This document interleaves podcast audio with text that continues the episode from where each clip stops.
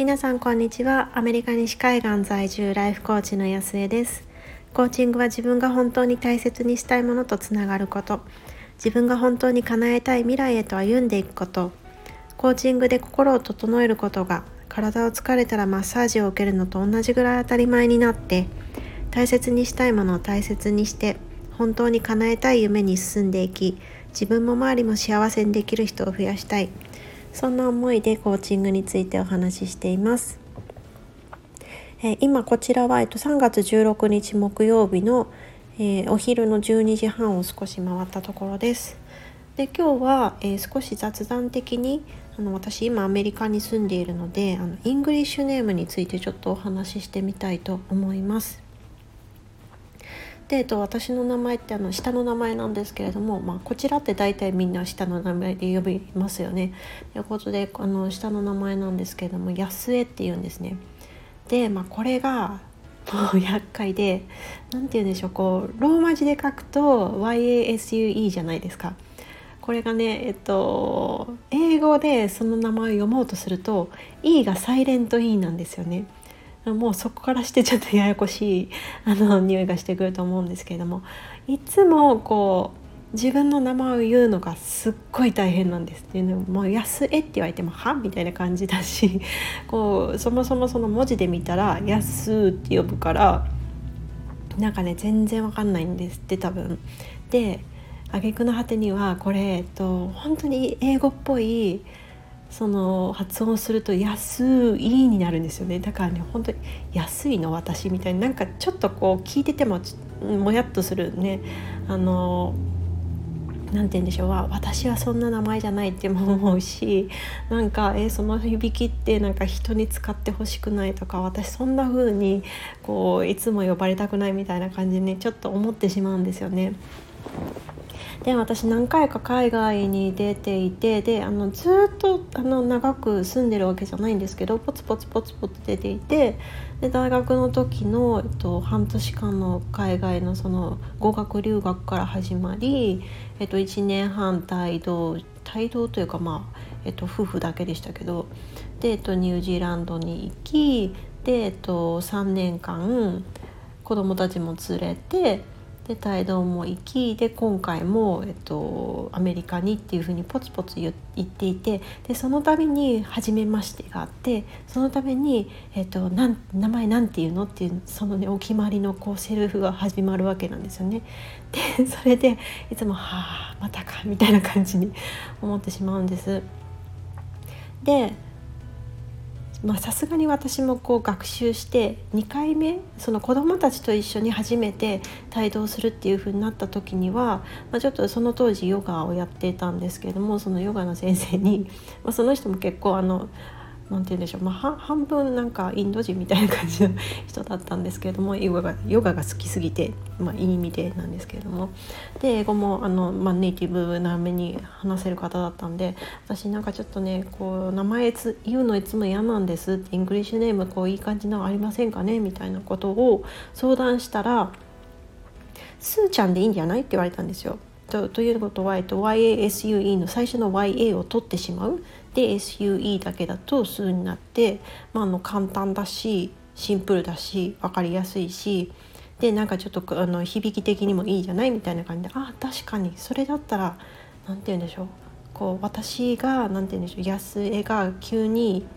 なんだろう全然こう縁もゆかりもない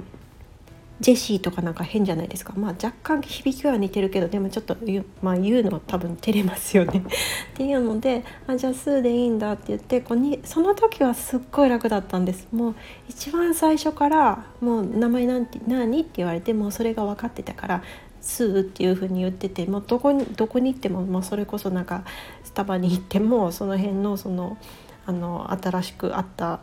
友人に会ってもスーですって言ってずっと言ってたんで、別にこう不一致とかもないし戸惑いとかもないし、あなんてなんて快適なんだろうっていう風に、まあ、思ってたんですよね。で周りも周りも別に日本人とかほぼいなかったので、えなんであなた自分のことスーって言ってるのとか、なんかそういう変なこうツッコミとかもなくいけたんですよ。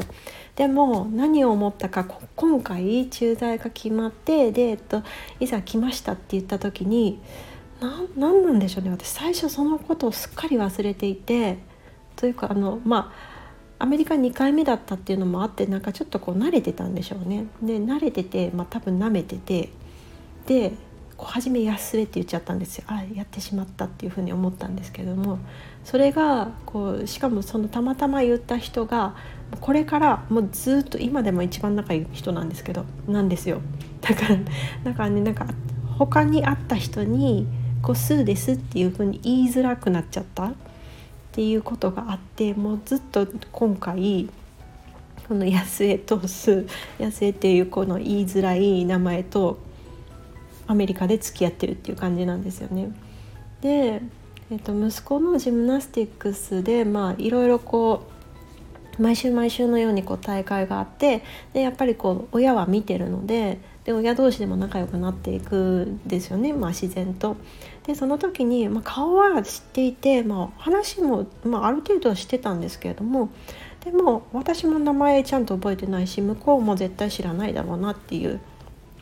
人がいたんですよね。でその人と、まあ、ちょっとこう斜め向かいぐらいのところで、まあ、全員でこうじゅうにんぐらいのグループでこう話してた時に、えっと、何々ズマンっていうふうに言われたんですよね。でもそういう呼び方ってこっちだともうほぼしないんですよ。まあ日本だと何々君のママとかも言うんでしょうけど、でいやなんかそれって変だよね。で、であなたの名前ってなんだっけっていうふうに言われて、私はこうまた打って止まる止まったんですよ。止まったら、まあ、後ろにこう夫がいたんで、まあ、Yasueっていうんだよ、まあ、ジャパニーズのトリッキーネームだよねみたいな感じでこう助け舟を彼なりにこう出してくれたと思うんですけど、私は私でなんて言うんでしょう、ああいい大人なのに自分の名前さえ言えないって、なんかまたドーンってこう沈んでたんですよね。でもちろん周りの人たちも私がその名前この名前を言うっていうことに対してどういう思いを持っていて、こうどんなこうなんだろう複雑なこう感情があるかっていうのなんてもう全然知らないはずなので、な何なんだろうこの子みたいに多分ねこう 詰ま、詰まってこう困った時に思ったと思うんですよね。で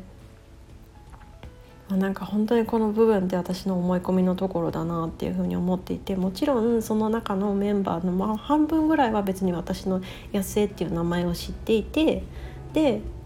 なんだろうこうそこでスーって言われたらんって確かに思うかもしれないんです。でももう私の友人とかはその本当はエリザベスっていう名前なんですけど、でもあのリズって呼んでねっていう風に言われて、私は別にリズって呼んでるけど、でも他の人はあのエリザベスっていう風にあの全部呼んでる人もいるし、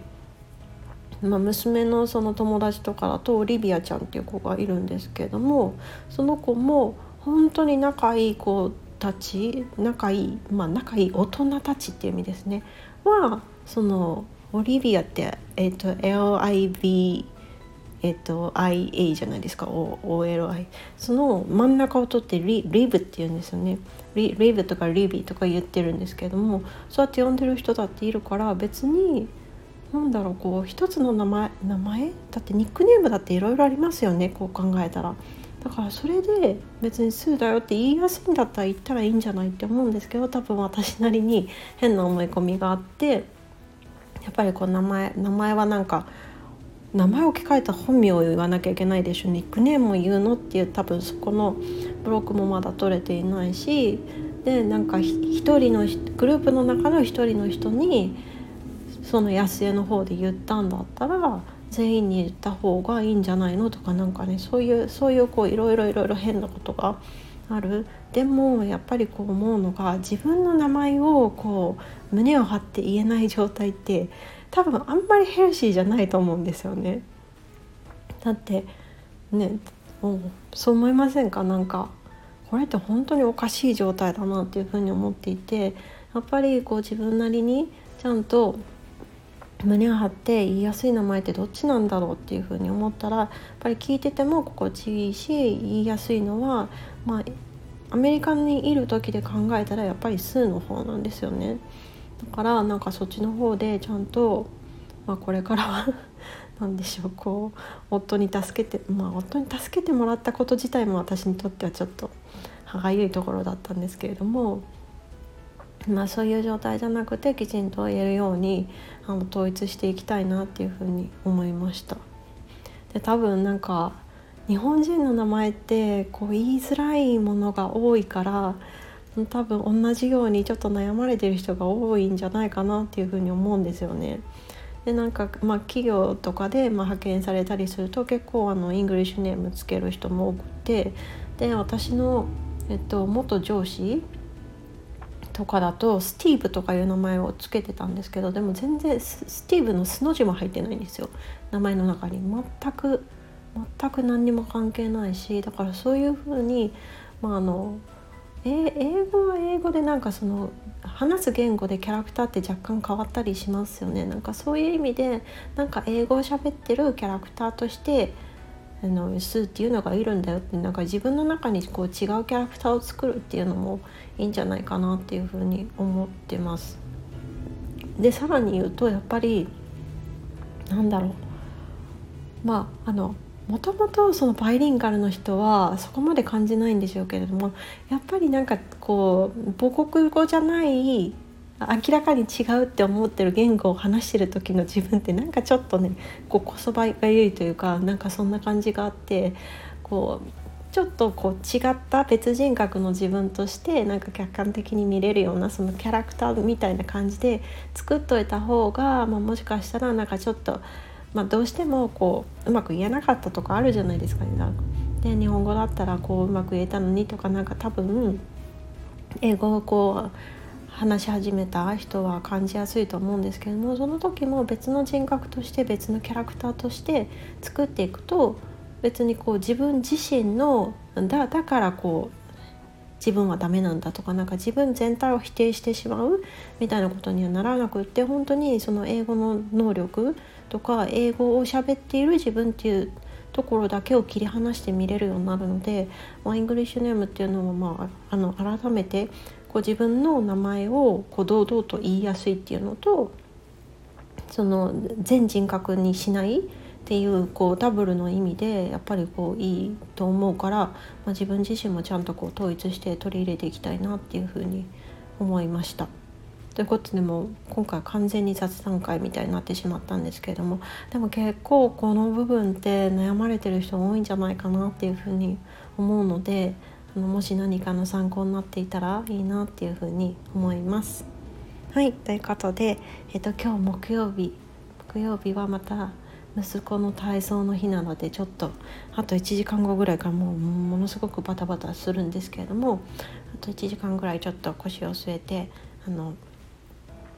今回またそのインスタライブやりましょうって言ってる方がいらっしゃって、でその方とお話しできるお話って、特にその駐在態度をされている家族の方には本当にこうなんだろう、心の支えまではいかなかったとしてもすごくこう勇気づけられるお話があの聞けると思うので、ちょっとインタビュー形式でやろうと思ってるんですけども、なのでちょっと、えっと、こ今月ではなくって来月に一応決まったんですけども、来月の中旬ぐらいかなということで、あのできそうなので楽しみに待っていていただけたらいいなっていうふうに思います。はい、ということで今日も一日いい一日にしていきましょう。